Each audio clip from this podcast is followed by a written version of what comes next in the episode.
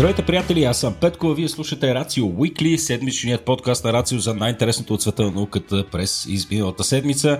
Днес с Никола Кереков записваме на 9 ти на 9 август, да, точно така. Дата станала печално известна с втората бомбардировка, ядрена бомбардировка в историята, а, именно тази над Нагасаки. Не знам, Никола, защо започвам с а, толкова приятна приятно, при, приятно припомнене.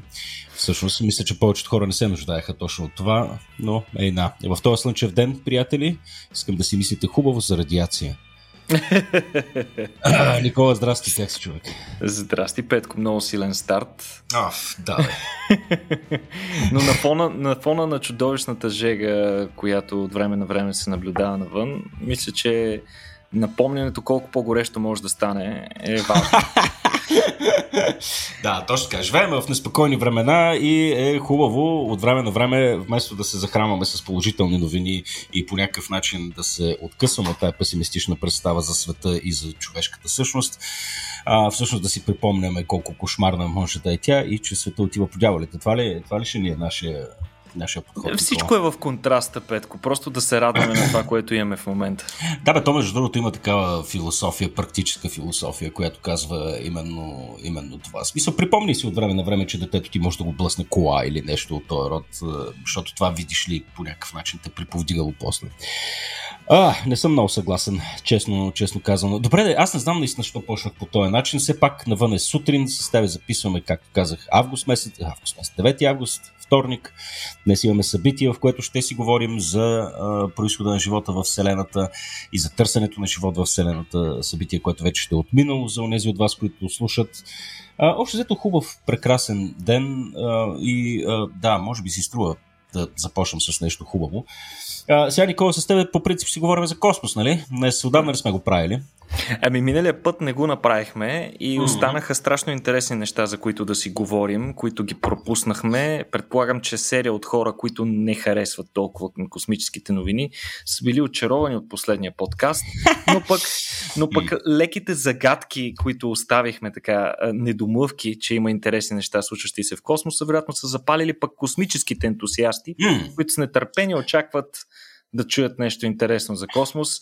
И тъй като искаш добри новини, Петко, yeah. Какво ще кажеш за най-добрата новина в последния месец? И това е, че Чичо Рогозин си замина. О, ти съвсем... О, да, аз това, това го бях забравил, значи това се случи преди известно време. Това беше човек, Преди около който... месец не можахме да, си, да му се израдваме публично, Петко. Да, бе, да, бе, това беше това е чудесно човешко същество, което ни плашеше с ядрени ракети, нали така? Ами и какво ли още не, нали? Е, какво ли още не. Мале, верно, Рогозин го няма. Една истинска легенда, една човешка институция, едно, едно, една истинска фашкия. Какво става с Рогозин? В смисъл, да, съжалявам, малко си позволявам тук много грозен коментар, обаче да, Рогозин като човешко същество, не го знам като специалист, вероятно си струва, но като човешко същество се оказа, се оказа плазмодий. А, какво става сега след Рогозин? Верно, виж как, как, как го припомни това нещо. Какво, какво се случва сега в момента в Роскосмос? Кой е новия шеф?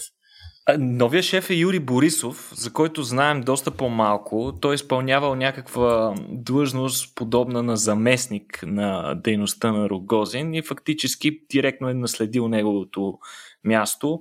Иначе Рогозин доста се компрометира през изминалите месеци, откакто беше обявена войната с Украина, с доста крайните си изказвания, с което а, така доста а, уязви сътрудничеството в космоса между Русия и другите а, държави, най-вече разбира се с а, щатите, а, подстави под сериозен въпрос продължаването на партньорството, свързано с поддръжката на Международната космическа станция. Често си позволяваше тежки заплахи по адрес както на американските, така и на европейските си партньори. Пропадна страхотна и от дълго очаквана мисия към Марс след изстрелването на следващият а, марсоход а, Розалин Франклин, който mm. е част от мисията Екзомарс. Това трябваше да се случи, но не се случи благодарение на четвъртиите покрай войната. Буквално беше на косъм да бъде изстреляна. Ами, Никола, има по-важни неща от Марс. И това е възстановяването на колониалната империя. Старата колониална империя. Все пак сме в 21 век. Мисля, че, мисля, че е редно. Не, не, абсолютно, абсолютно, Петко. Смисъл, абсолютна трагедия. Сега, това, което не се знае е какво следва тук насетне, защото ние чудесно сме наясно, че колкото излезе Рогозин, единствената причина той да бъде начало на Роскосмос толкова дълго време е, са близките му връзки с Путин. Той поддържаше страхотни отношения с а, руския държавен глава през цялото време. А, едва ли Юрий Борисов е много по-различен от него. А, тук, нали... Само, само извинявай, може една вметка, е, понеже сега си позволих да вляза да разгледам къ... малко биографията на Рогозин. Той е доктор по философия. Еми, супер! Е, да, да, да, като, като доктората, му, доктората му е на тема философия и теория на войните. А, има почетна докторска степен по технически науки а, заради неговата да, теория на оборъжията и войните и военните системи. Абе, фантастичен ами това човек. е, значи, значи Рогозин... се занимава с фундаментална наука, според мен. Рогозин е истинско PhD, в крайна сметка, нали PhD е доктора в философи. Точно така, точно така. А пък, а пък новия, понеже и него започнах да го, да го цъкам, Юрий Борисов, а, виждаме, че вие има най-висшия орден на Сърбия, което не е до някаква степен изненадващо. А, и какво? Ами да, той, той е чист политик, между другото. Да, чист, Ама... чист... А, о, не, извинявам се, бил е, бил е математик в факултета по така кибернетика на Московския университет. Добре, добре. Явно има нещо там. Има някакъв блясък на наука. Ами, не е ясно всъщност каква позиция ще вземе новият, новият началник на Роскосмос, но при всички случаи се забеляза известно раздвижване веднага след уволнението на Рогозин, което а, предизвика одобрение в а, партньорите от НАСА, а, като малко след това а, под а, егидата на новия вече директор на Роскосмос беше подписана спогодба която е, може би, първата истинска спогодба между руснаци и американци след обявяването на войната на Укра... с Украина. И според тази спогодба, американците и руснаците подновяват своето партньорство при придвижването на екипажи към Международната космическа станция. Това е много изненадващо, защото нека да си припомним, че последните а, американски астронавти бяха подложени на много странна а, ситуация, при която нали, двете държави са на прага на война и са в доста обтегнати отношения, те трябваше да използват капсулите на Союз, за да се приберат на земята mm. и да кацнат Казахстан сред руските си колеги, които ги гледат странно. А, но а, всъщност това партньорство се поднови и дори беше удължено с поне още две мисии, което ще позволи на американски астронавти да се да използват за транспорт модула космическия кораб Союз и от друга страна на руснаци пък да използват SpaceX. Така че. Да, верно, и това. Да, идеята на цялата тази работа е да продължава да се поддържа необходимия ноу-хау, така че всеки от астронавтите и по принцип астронавтите и на двете държави да могат да използват инструментите и на двете държави. Това е жизненно необходимо в Супер. едно такова партньорство и се надявам това да положи основите на някаква форма на умиротворяване на космоса, поне той да не е забъркан в всички каши, които въртим през последно време. Хм.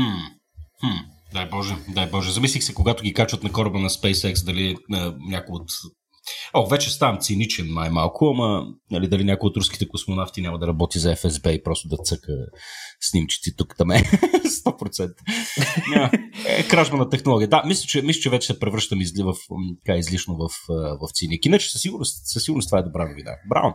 А те всъщност се отказват от космическата станция, от Международната космическа станция и изразиха някакви амбиции, че ще ли да строят своя сега, ха, не знам ти как се настроен към тази новина, бе, Никола, знаеки колко скъпо начинание е всъщност това да си построиш космическа станция. Аз съм скептичен.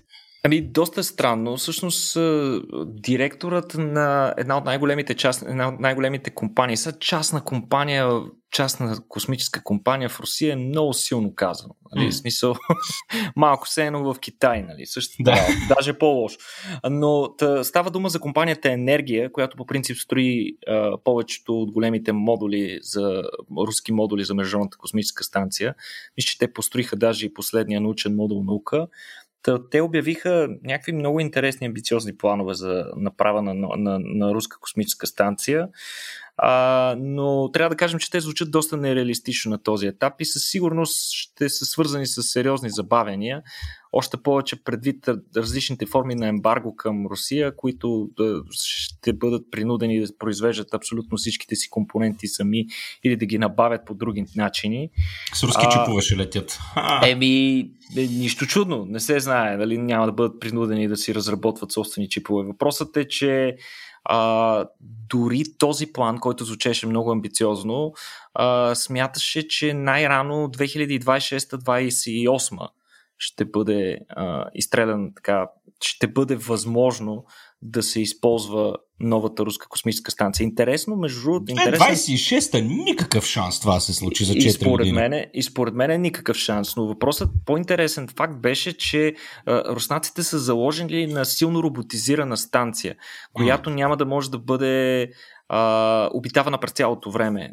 Най-вероятно, според а, плановете, които обяви а, шефът на енергия, а, тази станция ще бъде обитавана горе-долу по около 3 месеца годишно, но пък ще извършва серия научни експерименти почти автономно, ще работи самишка, съответно тя ще бъде доста по-малка и вероятно по-лесно ще се построи в този случай. Екипажът може би ще достигне максимум 4 човека, както казах, на кратки интервали по месец-два, което е до известна степен лека стъпка назад, но пък е и лек, лека стъпка напред към автономията на а, големите апарати в близка земна орбита и разбира се насочва интереса към бъдещето, където вероятно партньорство с, с партньорство с Китай те ще почнат да правят станции около Луната. Ми хубаво, ще, ще следиме внимателно. Ама това остава сериозна дупка, Петко, тъй като пък Юри Борисов малко, по, малко след като зае позицията си, обяви, че възнамеряват да се оттеглят от проекта на Международната космическа станция 2024. Между 24 и 28 какво ще правят е доста, доста спорно и звучи все по-неоправдано пълното им оттегляне от Международната космическа станция и лишаването на възможност на руската наука да участва за тези години, докато си построят станция. Така че, според мен е блъв, Mm. И до голяма степен се очаква това да бъде кос при подновяването на, на преговорите с американската страна, така че да получат известни отстъпки в замяна на малко повече време експлоатация. Сега тук интересният въпрос е кому е нужно Русия да продължи да участва в Международната космическа станция, сега тук не се опитам да бъда е, излишно арогантен или нали, нещо, нещо друго, но просто наистина си задавам въпроса, ако Русия се откаже от АСС, какви са последствията за АСС? Ами последствията също се оказа, че са доста големи. Американците вече заявиха, че това със сигурност драстично ще намали експлуатационната продължителност на станцията и вероятно ще доведе до преждевременното и пенсиониране и съответно унищожаване. А, тъй като американците и Конгреса са заявили, че нямат намерение да локират допълнително средства, за да компенсират а, разходите, които поема руската страна, ако и тя се оттегли от този договор. Mm-hmm. Така че ако някой не излезе напред, тук вече нали, под някой имам предвид някакъв частен играч, а, най-вероятно няма, най-вероятно оттеглянето на руската страна ще сложи край на проекта на Международната космическа станция. Мен ми се струва доста невероятно това всъщност, или поне малко вероятно. Аз лично си представям, че станцията би оперирала поне още десетилетие, но ще видим дали съм прав. Ами да, аз сега тук разглеждам колко, колко е вложил. Руснаците до сега са вложили близо 12 милиарда инвестиции в Международната космическа станция. Само за сравнение, щатите са инвестирали близо 60 милиарда, Европа около 5, Япония 5, Канада 2 а, милиарда. Така че това си е сериозна инвестиция. Наистина загубите за руската наука, за така, престижа, е, една камара други, други последствия. Мисля, че така, твоя кратък анализ и предположението, че, че това е блъв, се може би най-много се приближава до истината. Най-тъпото от всичко е, че те тък му качиха новия си модул, който се строи mm. вече десетилетие и той е с разширени възможности, изключително обновен и, и, и модернизиран в сравнение с другите модули на Международната космическа станция, способен да изпълнява експерименти, които до сега не бяха възможни yeah. и, и изведнъж нали, ая за две години да си свърши работата. Нали, това е много абсурдно, още повече преди факта, че преди време те бяха заявили, че понеже им е нов модул, ще си го свалят и ще си го използват на новата руска космическа станция, а сега според обявеното от шефа на енергия, това няма да стане. Т.е. няма да са съвместими, няма да си взимат наука. Наука остава на Международната космическа станция, независимо колко ще оцелее тя. Е, това наистина е много жалко. Кога се очаква АСС да, се, да падне в океана? Ами, ако при най-лошите прогнози, ако Русия се оттегли 2028. 2028. Още 6 годинки остават. Хм. Ами, добре. Продължаваме да наблюдаваме процеса, да носме около през 2028, за да го коментираме това. А, сега те до тогава ще се случат много неща. Имаме си други играчи, очакваме вероятно и някаква индийска космическа станция да се качи там горе. Но, що се отнася точно до тия самостоятелни играчи, безспорно Китай е топ в класацията. А, те там се опитват наистина да са си абсолютно автономни в а, повечето неща, които правят. И те вече си имат космическа станция в космоса. Как вървят нещата там при китайци? Нещата, Петко, за които говориш, те не просто ще се случват, те вече се случват. Китайската космическа станция, за която си говорим от време на време, вече порасна, така помежду другото. Не знам дали много от нашите слушатели са чули тази новина. Тя не беше много обширно а, отразена в медиите. Знаете, китайските успехи рядко се отразяват, но успехът е наистина, наистина огромен, тъй като а, вече станцията е много по-голяма. А, конкретно модулът Wentien, който беше изстрелян на борда на Long March 5B ракетата в, на, неделя 26 юли, се скачи успешно с космическата станция Тиенх само 13 часа по-късно след изстрелването си, всичко протече абсолютно flawless, в смисъл без никакви проблеми. А, изстрелването протече по планът, който беше направен преди година. В смисъл, китайците са известни с това, че за разлика от американските си колеги и американските частни компании, рядко се изхвърлят твърде много в прогнозните си а, дати и планове за космически мисии, а, но пък много рядко имат закъснения. В смисъл, каквото кажат, го правят. А, та, малко след изстрелването на новият екипаж от три тайконавта, които замениха предишния екипаж от трима, а, се случи скачането с новото парче на, руската, на, на китайската космическа станция. Та новото парче всъщност по, само по себе си представлява изцяло нова космическа лаборатория. То тежи 22 тона с дължина 17,9 метра, и диаметър 4,2 метра, като един цилиндър си го представете. Петко, аз съм ти сложил една страхотна снимка, за да го виждаш горе-долу какво представлява модула. Mm-hmm. А, иначе той ще увеличи капацитета на станцията да поддържат до 6 човека. Нека припомним, до сега само трима тайконавта можеха да пребивават продължително време на станцията. А, включва модула допълнителна туалетна и допълнително място за сън за още трима а, астронавта както и дублираща живото поддържаща система, която може да поеме ролята на ако нещо се случи някаква повреда в основната животоподдържаща система на станцията. На борда има микроцентрофуга, с помощта на която а, астронавтите ще могат да извършат експерименти при различна гравитация, която да варира между никаква, нула, до два пъти земната или 2G.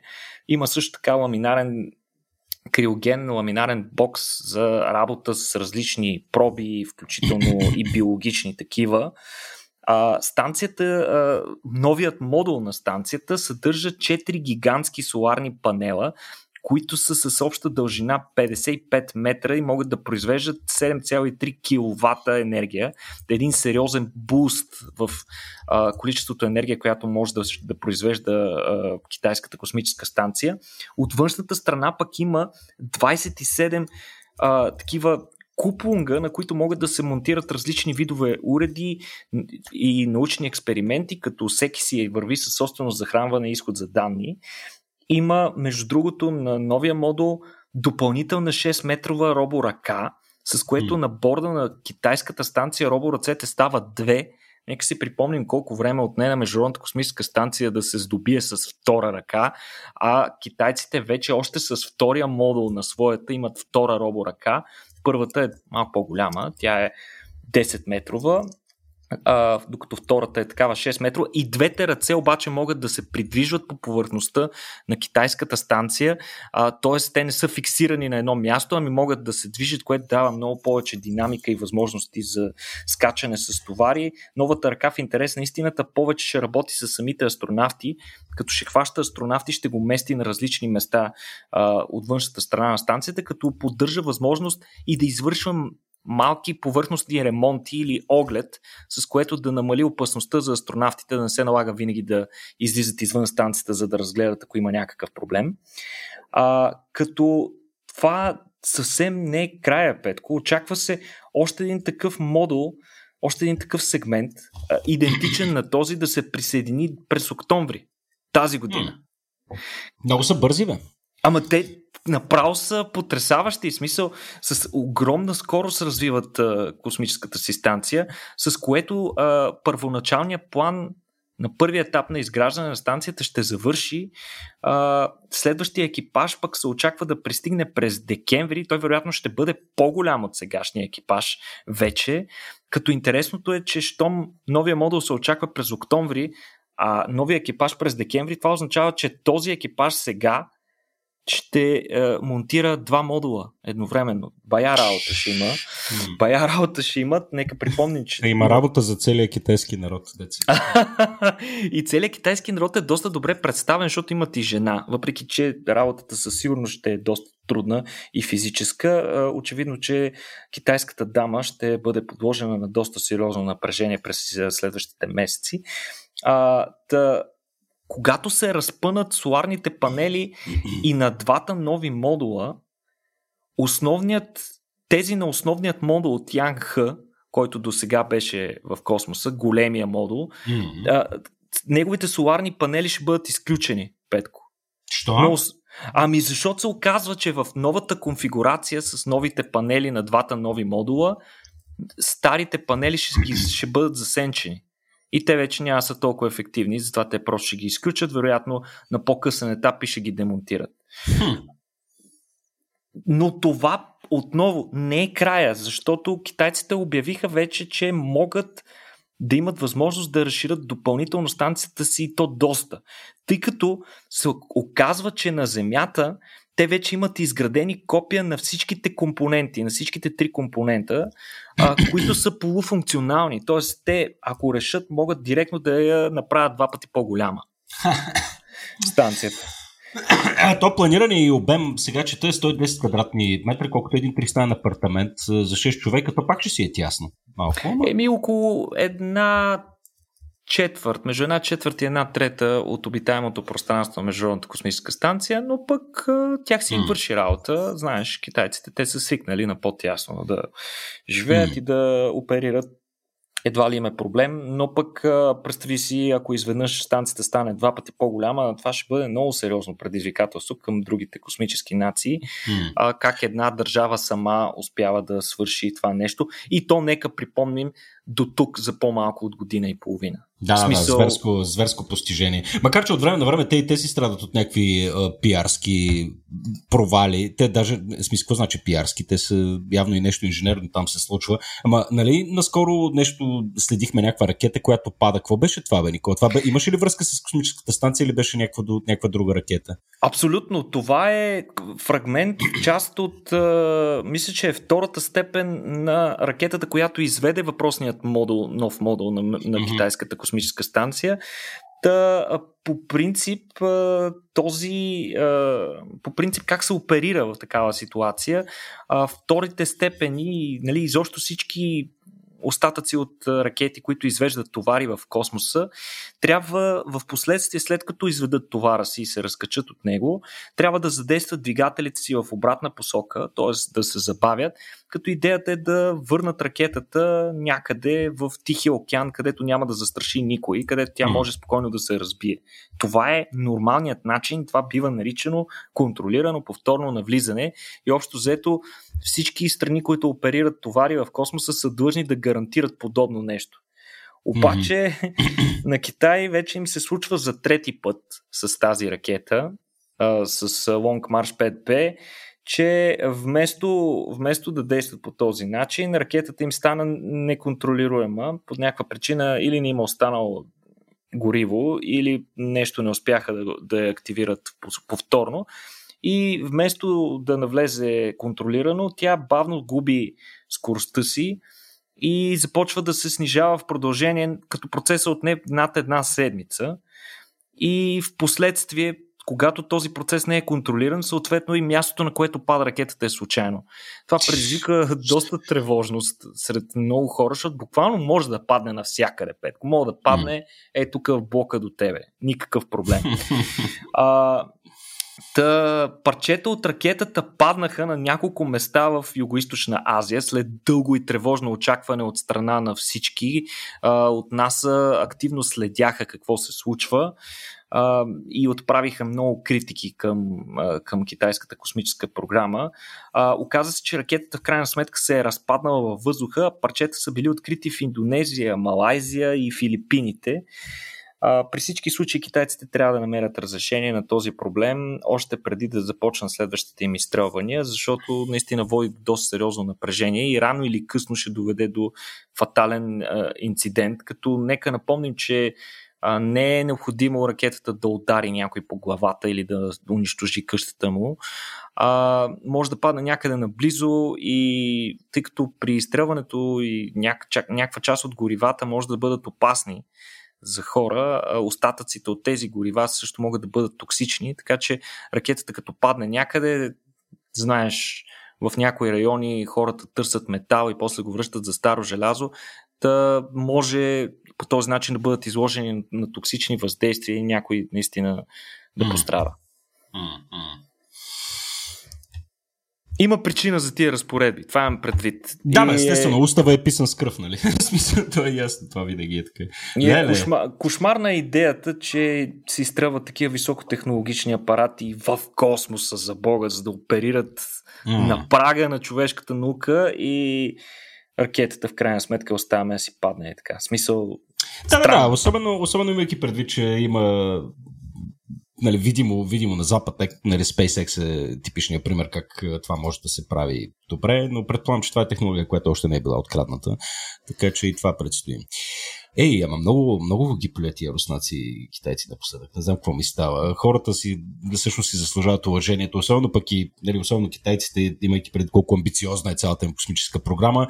А, видимо, освен, че ще така строят си строят космическа станция, имат и амбиции към по-далечните планети и така, занимания, които по същество са чисто научни. Сега няма как да отидеш до Нептун и да предполагаш, че там се случва нещо друго, освен чиста наука, нали така?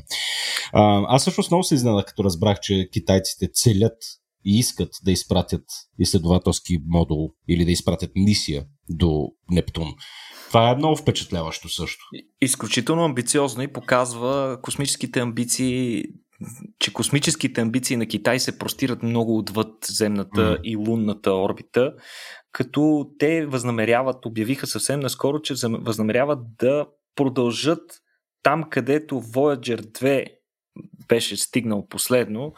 Това се случи през 1989 година, когато американската, американския космически кораб просто прелетя край Нептун. Разбира се, прелитайки край планетата, той направи снимки. Това фактически са единствените ни близки снимки, а, направени на, на, на тази планета. Та китайците обявиха намеренията си да направят изцяло нов апарат, който да е изцяло посветен на изследването на Нептун. Той ще се казва Нептун Explorer и освен изследването на планетата, той ще изследва и най-големият ти а, спътник, най-голямата луна на Нептун, която се казва Тритон. Сега, това беше обявено а, на съвместна някаква съвместна статия, в която а, участие са обявили серия китайски а, институции, като например Китайската национална космическа агенция, а, Китайската академия на науките, Китайската агенция за атомна енергия, Китайската академия по космически технологии и така нататък и така нататък серия китайски университети, като те обявиха, че тъй като апаратът ще бъде изпратен в дълбокия космос, много далеч от Слънцето, очевидно той няма да може да разчита на а, соларна енергия, за да захранва инструментите си. Затова той най-вероятно ще бъде захранван с ядрен източник, като най-вероятно става дума за радиоизотоп на термоелектричен, радиоизотопен термоелектричен генератор, по-известен като ядрена батерия. Подобни батерии захранват а, двата големи ровъра на Марс, Curiosity и Perseverance, като въпросният апарат, въпросната батерия ще бъде даже малко по-мощна, ще бъде 10 кВт, а, като според предварителните разчети въпросната мисия ще трае поне 15 години. Не знам колко време ще му отнеме да достигне до Нептун, но сигурно са предвидили а, поне няколко години опериране в а, орбита около планетата. А, на борда ще има няколко интересни уреда. Единият е, се нарича NAP, съкръщение от Нептун Atmospheric Probe, като въпросният инструмент ще се занимава с изследване на структурата и състава на атмосферата, както и на вътрешността на Нептун, като основна, може би, данните, които натрупа въпросната проба, ще ни дадат възможност да си отговорим на въпроса защо а, Нептун, който е повече от два пъти по-малък от Сатурн, говориме като диаметър, значи Сатурн е близо 120 000 км диаметър, докато Нептун е 50 хиляди километра mm-hmm. диаметър, но пък Нептун е само 5 пъти по-лек, т.е. той е много, много по-плътен от Сатурн. Трябва те първа да разбираме защо, тъй като отново Нептун е по-различна планета от Сатурн. Той е представител на така наречените ледени гиганти. А, освен това, на борда ще има и така наречената Triton Penetration Probe, което пък е друг инструмент, който ще изследва и картира повърхността на Луната на Нептун. Тритон всъщност е много интересен обект. Той е един от най-интересните обекти, може би един от най-интересните спътници в Слънчевата система, тъй като той се върти по изключение обратно на орбитата на планетата, което за учените е сигурен знак, че най-вероятно Тритон е дошъл от много по-далеч. Всъщност той не е бил част от системата на Нептун, а в последствие е бил захванат в орбитата на Нептун. Като происход те сочат, че най-вероятно става дума за планета Джудже, която е дошла от пояса на Кайпер или от облака на Орт, откъдето е била изхвърлена и просто в последствие е била уловена в зоната на влияние на Нептун. А, възможно е също така да е дошла и дори извън Слънчевата система, което прави нещата още по-интересни. Различни модели в момента сочат, че в крайна сметка Тритон ще се разпадне, т.е. той ще се доближи твърде близко до Нептун, има една граница близостта на планетата, при която ако Луната я премине, тя ще се разпадне. Кога? А, Кога? Не, Знаем ли е, е, със сигурност ще отнеме милиони години. Да, а, различните, различните Това ще модели... да е зрелище.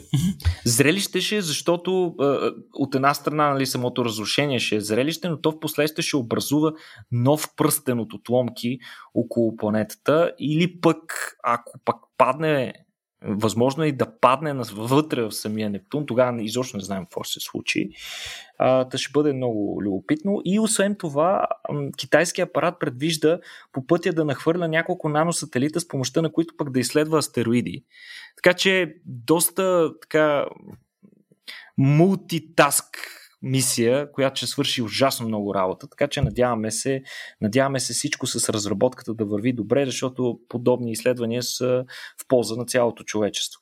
А, може би това е един, една от най-големите разлики в а, космическите програми на Русия и на Китай. Това е факта, че Китай все пак залагат доста на изследвания, на космически изследвания, докато руснаците зарязаха до голяма степен това направление и последно време само шпионски сателити и един там един приятен телескоп успяха да изстрелят спектър а, рентгенов телескоп, който трябваше да работи съвместно с европейските партньори, но ето, че и той не работи. А, та да.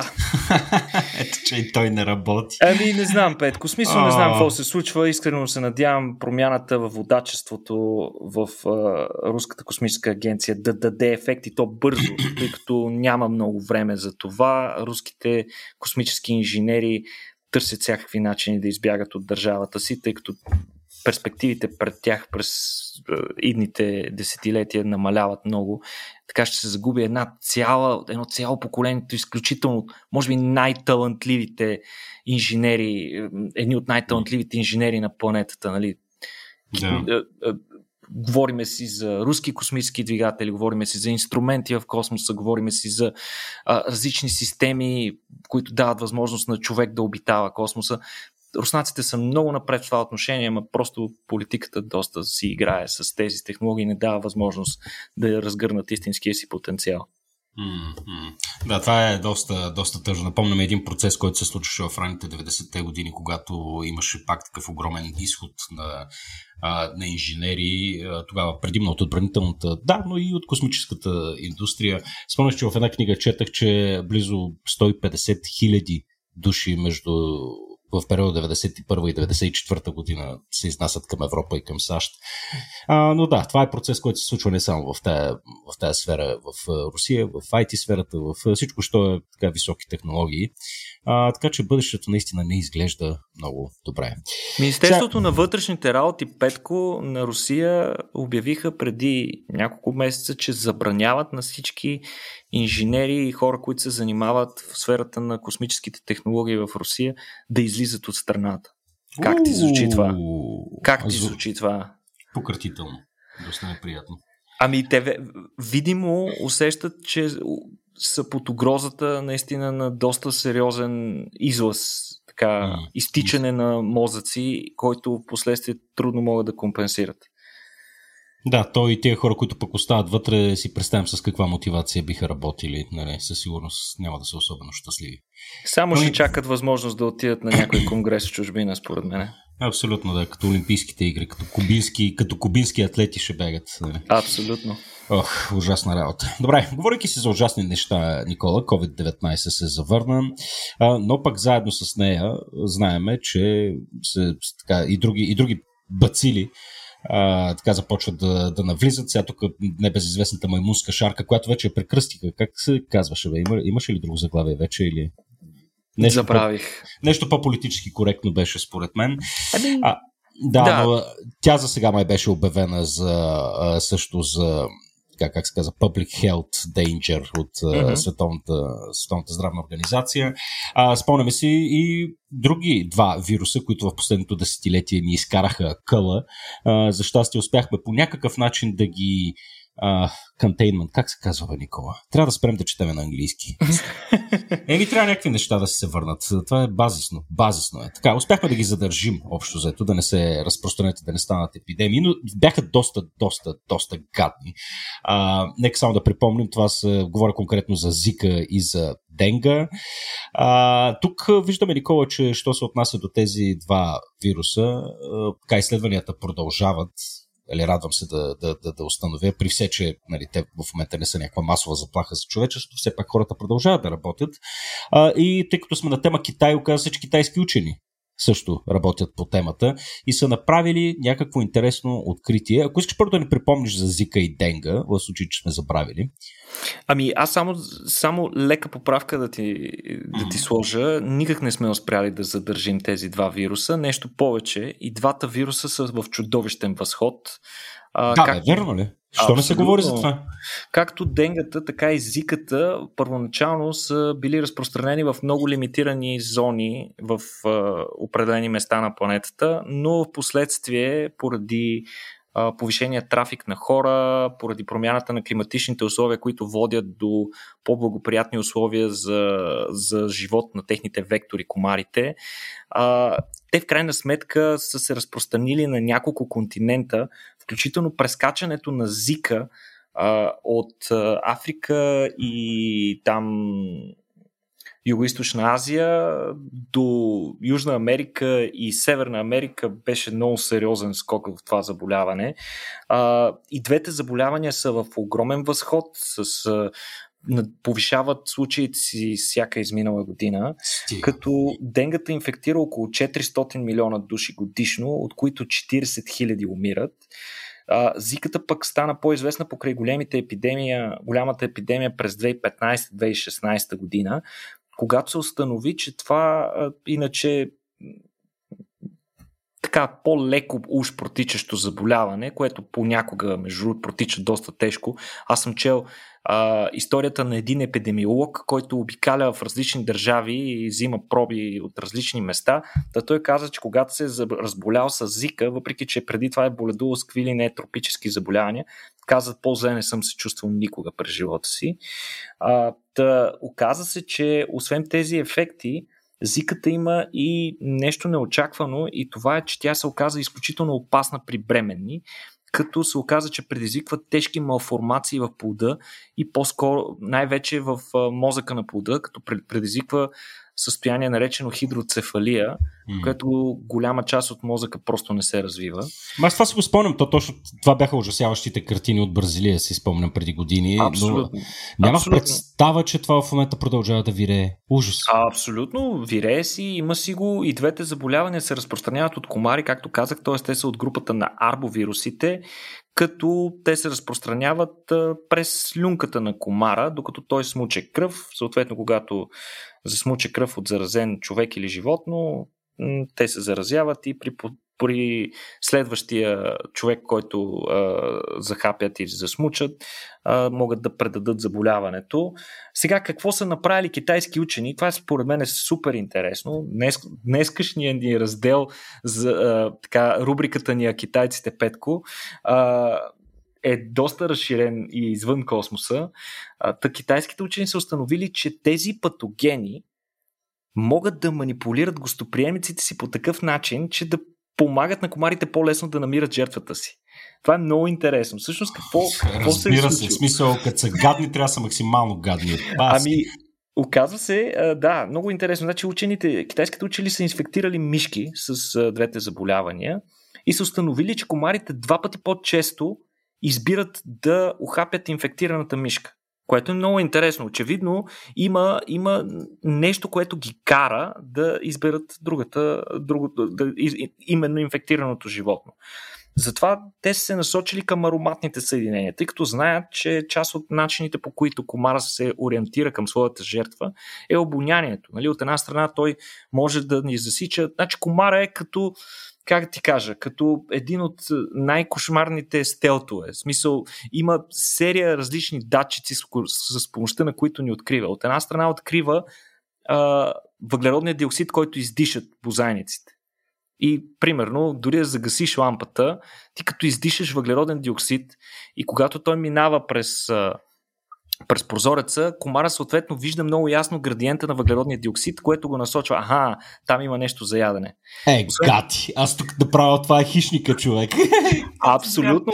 Освен това, нали, освен това се ориентират по осветление, Нали, всички знаем, комарите идват по-лесно, привличат се от лампи и освен това и виждат, виждат в тъмното в инфрачервения спектър, т.е. виждат нашата топлина и могат да се насочат. Но още едно от техните сетива е обонянието, т.е. те могат да ни надушват и очевидно предявяват определени, как да го кажем, вкусове по отношение на това кой на какво мирише. Може би на това се дължи факта, че някои хора повече ги хапят комари, други по-малко. Сега, учените са анализирали ароматни съединения по кожата и тъй като тези ароматни съединения, между другото, те не идват от толкова много от нашата кожа като, като хора, а идват по-скоро от микроорганизми, които обитават кожата. И всъщност те са изолирали именно тези микроорганизми, които са били в по-голямо количество при заразените животни. Mm. И това, което те са установили, е едно определено съединение, което се нарича ацетофенон и се оказва, че то действа изключително силно като атрактор, не репелент, а атрактор, т.е. привлича комарите. Съответно, в последствие те, изолирайки това съединение, намазват незаразени хора и мишки и установяват, че комарите отново се привличат чудесно към тези същества, които са намазани. Въпросното съединение се отделя от бактерии, а, вирусите в Оказва се, че в организма, когато попаднат в организма на заразения човек, освен нали, че превземат част от клетките му, за да произвеждат нови вируси, те манипулират имунната ни система, отделяйки различни съединения, които потискат имунната система, като я карат да произвежда по-малко от специфични защитни пептиди, които ние по, по принцип си произвеждаме. Те са ти нещо като молекулярна полиция, която mm. обикаля и дебне различни вируси. Очевидно, а, това го прави а, от една страна с цел да си осигури а, защита, ако тези механизми са насочени към вирусния имунитет, но в случая тези механизми са насочени към бактериалния имунитет. И оказва се, че когато ги потиснат тези механизми, конкретните тези бактерии, които отделят ацетофенон, започват да се размножават повече. Просто защото тия механизми, по принцип, ролята им е да са като. А, представи си, тия бактерии са като храст, като жив плет, а тези, тези а, антибактериални пептиди са като ножици, с които ние подрязваме храста в определена форма, за да не прерасте и да не стане грозен, в случая да не стане вреден. А, от, когато го оставиш да прерасте бактерията, тя отделя съответно много повече ацетофенон, което води до повече миризма. Сега, оказва се, че по този начин вирусите временно повлияват състава на собствения микробиом. Те програмират бактериите, които обитават кожата ни и променят начина по който миришем, като по този начин предизвикват, предизвикват привличане на комарите, което пък им осигурява по-лесно по-лесна възможност да предскачат на нови гостоприемници. Нека напомним, че един комар не се ражда заразен. Той трябва да захапе заразен човек или животно, за да се зарази. И по този начин вируса какво? гарантира си оцеляването. Сега, за какво ни е полезно това нещо? Освен, че комарите, освен да знаем, че комарите могат да програмират начина по който миришем, а, очевидно е, че а, това познание може да ни помогне да се справяме с тях. Например, един медикамент, който се нарича изотретиноин, който по принцип е активната съставка в някои лекарства за акне, такива мехлеми срещу mm-hmm. акне. А, този, а, това съединение, този медикамент увеличава производството на този антимикробен пептид, който а, вируса потиска. И по този начин, а, когато намажат мишки с въпросното нещо, те, комарите вече не ги хапят толкова много. Което означава, че може да се използва за отблъскване на комари от хора.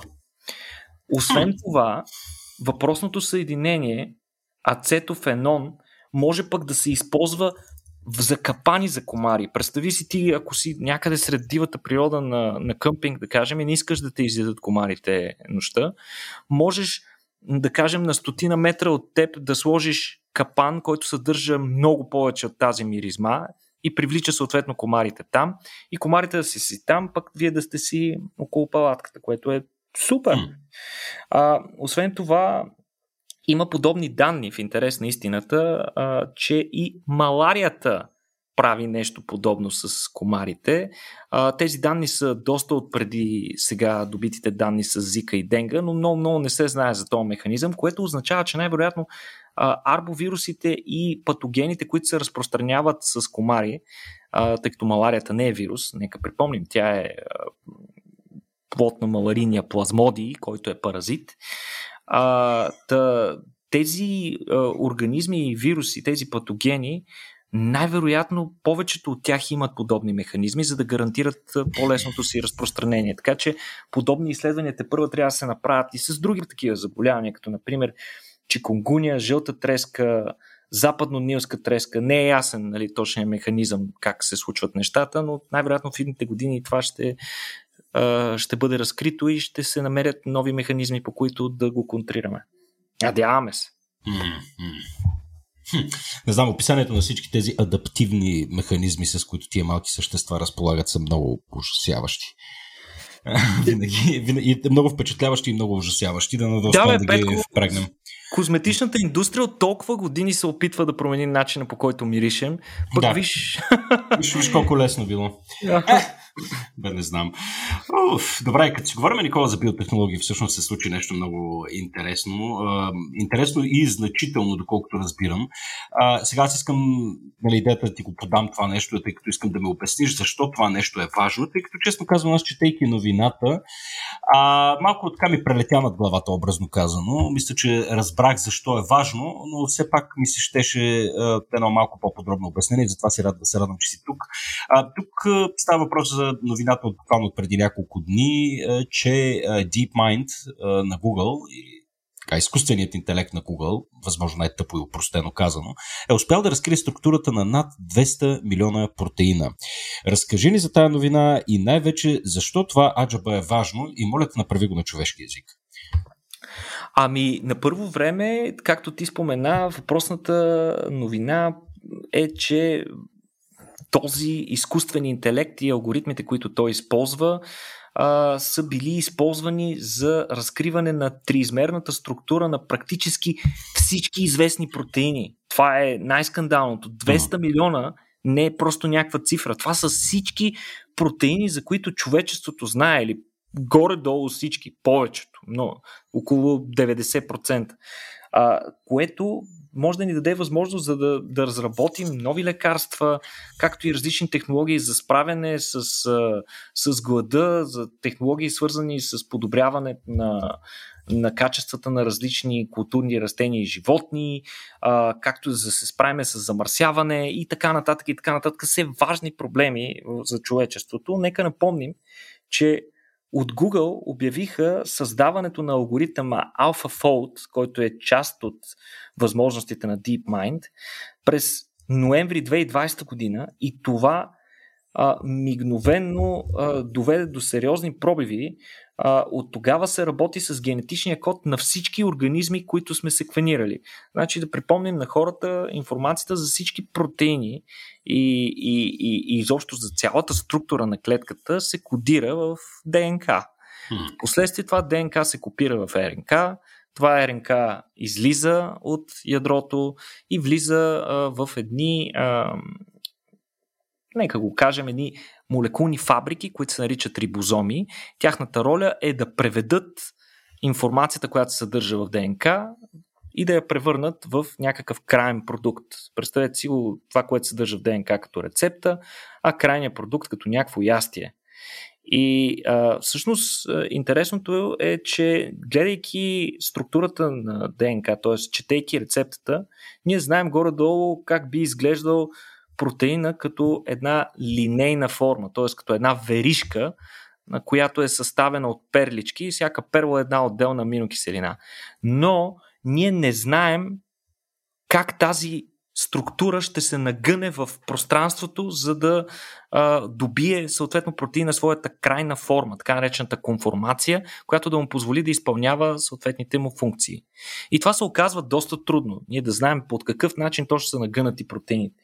До сега се използваха много ужасяващо трудни и времеемки методи, като например основният такъв метод е кристалографията, т.е. един протеин да се кристализира, да се превърне в кристал от висока концентрация на този протеин и после да се глежда с помощта на рентгенови лъчи и други структурни анализи.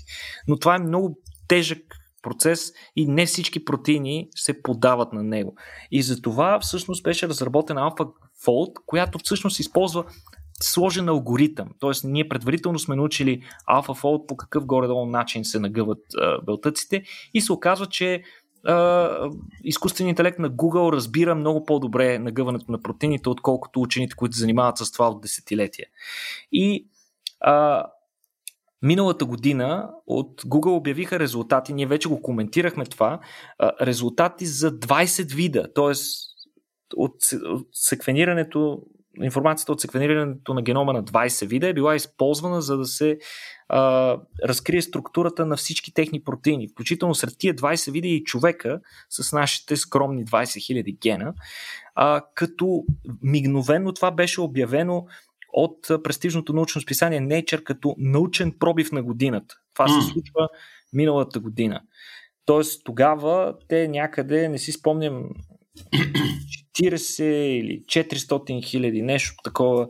400 хиляди белтъка мисля, че бяха успели да разкрият структурата им, което е огромен пробив, тъй като обикновено кристализирането на един протеин отнема няколко години. А, сега публикуваните данни, буквално преди дни, показват разкриване на 200 милиона протеина, които включват а, такива протеини на, сред растения, бактерии, животни и всякакви други видове организми. А, през май учените от Оксфорд а, обявиха учени от Оксфорд, от една от лабораториите в Оксфорд, ето ти директна, директен пример за приложение на данните, които са добити а, от този изкуствен интелект. Та учените от Оксфорд обявиха, че са използвали данни от там, за да определят структурата на важен протеин на маларийния плазмодий, а, който според тях ще им помогне да разберат къде може да се свързват антитела, които да блокират разпространението на паразита, с помощта на, кое, на които данни пък може да се разработват много по-ефективни вакцини срещу маларията, както и методи за лечение. Там Бил, Гейтс, Бил Гейтс ще налива много пари. Нали? Това е неговата мисия в живота, да разкара маларията. Абсолютно, абсолютно. Смисъл това дава много, отключва много различни, много различни приложения. Още едно такова е, например, в едно друго изследване, отново използвайки данни от AlphaFold, а, са открили учени ензими, неизвестни до сега ензими, които могат успешно да се използват за разграждане и напълно рециклиране различни видове пластмаса, което пък е супер, нали? Знаеш, сериозен проблем е замърсяването и справянето с пластмасата и микропластмасата, която се натрупва от от действието на, на от като цяло нашето съществуване. В смисъл, само днес Петко може Факт, да че сме живи. Да. да, може да обърнеш внимание самото ти съществуване с 24 часа с колко пластмаса допринасяш и свърдаш в околната среда. А, да, това е наистина невероятна революция.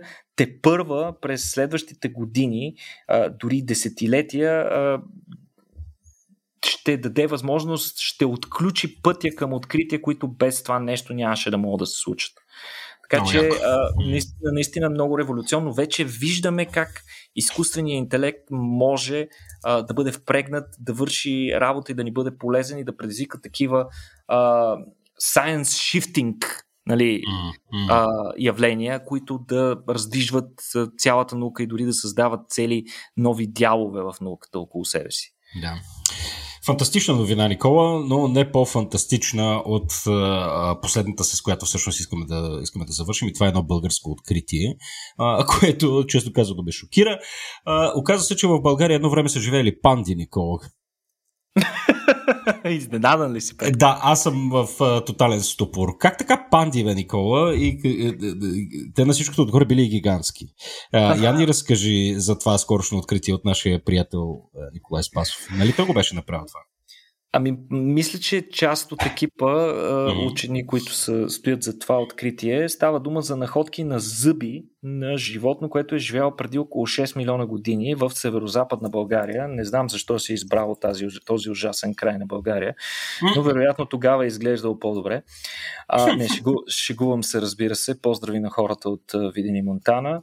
А, но пък се оказва, че явно този район от България е източник на доста интересни открития, а, като мисля, че дори находището на нашия приятел а, Владо Николов, динозавърското находище също е в този район някъде. Mm. Както и да е, говориме си за панди сега. А, в случая не става дума за пряк предшественик на съвременната на съвременното сладурско бяло-черно животно. А, а по-скоро за роднина, за по-далечен роднина на голямата панда, който вероятно е живял преди нали, милиони години в източна Европа. Въпросният вид, български екип са го кръстили Агриарктус Николови или Николови, в смисъл мисля, че на латински трябва да е Николови, което е кръстен на български археолог Иван Николов, който за първ път е каталогизирал въпросните кости през 70-те години към природонаучния, към колекцията на Природонаучния музей на БАН в София. Впоследствие а, е обърнато по-сериозно внимание на тази кост, на тези кости, на тези зъби и е установено наистина, че те идват от такова животно, което е имало същия размер, може би малко по-малко от съвременната гигантска панда, а, и а, вероятно е живяло животното в мочурливите хабитати и е, също е била вегетарианец, подобно на големите панди, но пък характеристиките на зъбите му показват нещо по-различно, по-различни навици. А, оказва се, че не са яли толкова твърди храни и субстрати, като е, съвременните гигантски панди в Китай, които се хранят с бамбук, ами най-вероятно по-скоро са пасяли треви и различни хръсталаци, листа и така нататък. А, интересно е да се каже, че пандите, като животни, мечките панди, произлизат от месоядни предшественици.